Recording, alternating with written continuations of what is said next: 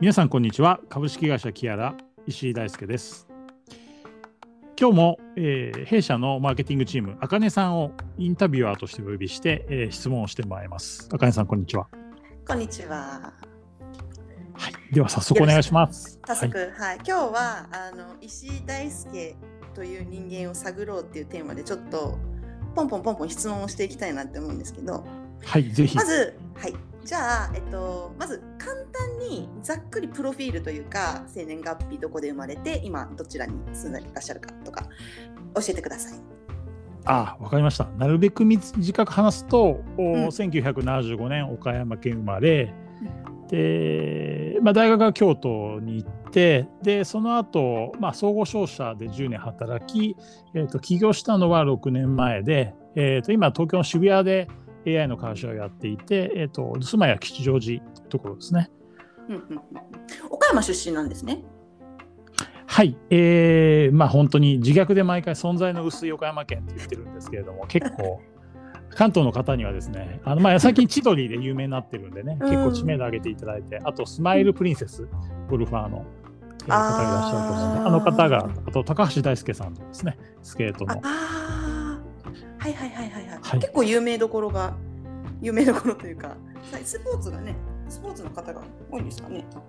そうですね、まあ、企業だとベネッセコーポレーションとかですね、はい、あのまあ、旧昔、福武書店って呼んでたんですけどね、僕らはね。はい、なるほど、なるほど。大学では何を専攻というか、研究というかがあの学んでいらっしゃったんですか？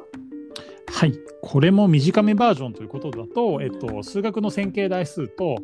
あとは、えっと、フランス服飾史ということで、シャネルの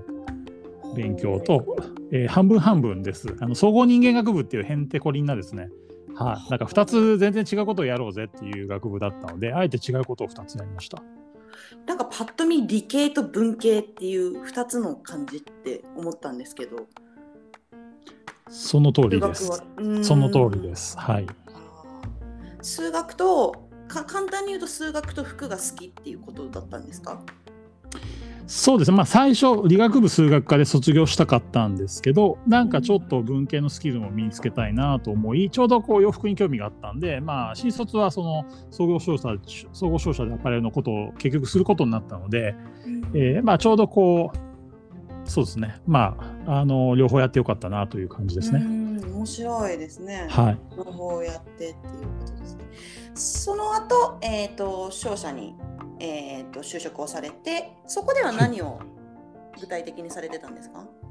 そうですね、まあ、2つあって、こう大阪の伊藤忠商事というところで新卒で入り、まあ、アパレルがやりたかったんで、えー、ポール・スミスさんっていうイギリスのファッションデザイナーがいるんですけど、彼の担当になり、まあ、そのものづくりから事業開発、まあ、出店の計画、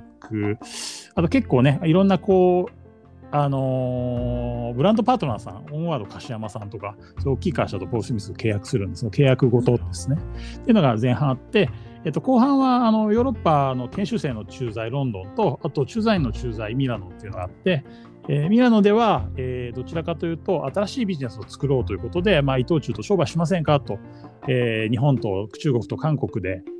えー、新しいビジネスできますよっていうビジネスプランをこうイタリアのデザイナーにを口説いてですね日本のアパレルさんとマッチングするっていう、まあ、ブランドハンターって言ってたんですけどそういう仕事をしてました。えー、すごい面白い結構じゃあ世界、まあ、あのヨーロッパ方面駐在をされてけ、えっと、そこから今のあの起業をするっていうところに至る、まあ、ストーリーというか転換というかきっかけみたいなものがあればぜひ教えてください。はいありがとうございます。そうですね、えー、まあ結構商社の時は新しいもん好きで e コマースブームとかがありましたのでなんかそういうネットビジネスしたいなっていうところで結局総合商社10年勤めて、まあ、やりきった感があったのでネットベンチャーに転職しでそこが結構ソーシャルメディアの面白い会社だったんですけどそこで事業部長をやった後1年ぐらいだったかな。まあでも独立しようということで、はい、あのそれはまあそうですね。IT ビジネスのコンサルみたいなことをまあやっていました。で、株式会社にしたのがまあ6年前なので、まあ、そこからはもう AI の開発とか、えー、まあ AI の開発の先にまあ AI のアプリケーションを売るっていうことを今やってるということですね。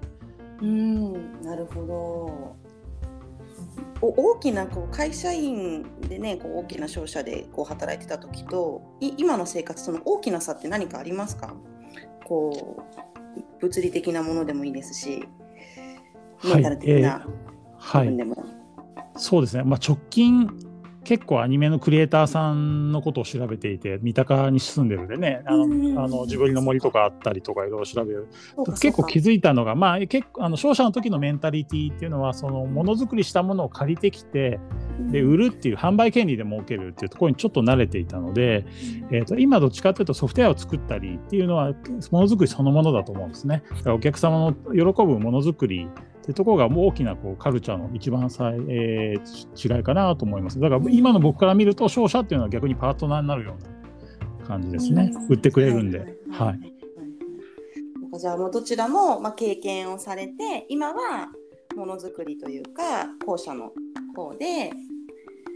い。ろい。ろ試行錯誤をされてるとい。うことですよね。そうですね、まあ、特にこう中高と結構数学が得意だったんですよね。で、まあ、それが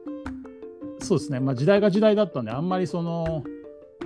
コンピューターサイエンスとかも流行ってなかったんでね IT には就職しなかったわけなんですけど、まあ、最終的に今随分時間が経ってるんですけど現在は結構数学のスキルも使えているので幸せだなと思います。うんうんうん、今ちょっと少しじゃあちょっとあのにあの大輔さんのなんていうか人間の部分をちょっとだけパッパッパと。しょなんか小さい頃なりたかったものとかありますか？なり方かったものは夢、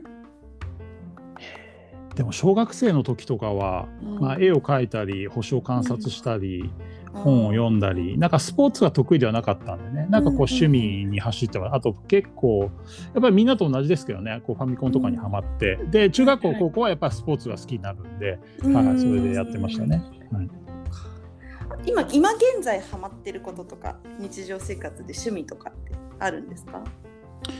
趣味は、まあ、あのスポーツだとホットヨガでね、体型を維持しつつ、で、仕事の効率も上がるんで、週2ぐらいでやってて、あとはまあアニメのとか漫画のクリエイターさんのね、お考えとかを結構昔は、今日も手塚治虫さんの本とか買って、あこれいいなと思って今読んでるんですけど、はい、っていうのが最近の趣味ですね。えー、そうなんですね。ホットヨガ、ホットヨガスタジオでやってるんですか？あそうですねあのラバとカルドっていう2つのスタジオがあるので、あーはいはいああいうちょっとあの女性がいっぱいいるようなところで、はい、えってますねそうなんですね。じゃあそこでメンタルとすフィジカルのね、こう心身ともに健康で。そうですねまあ本当ねあの体鍛えないと仕事できないんでそうですよね、はいそうですよね。うんうんなるほど。ありがとうございました。ありがとうございました。はい、じゃあまたよろしくお願いします。またお願いします。お聞きいただいてありがとうございます。失礼します。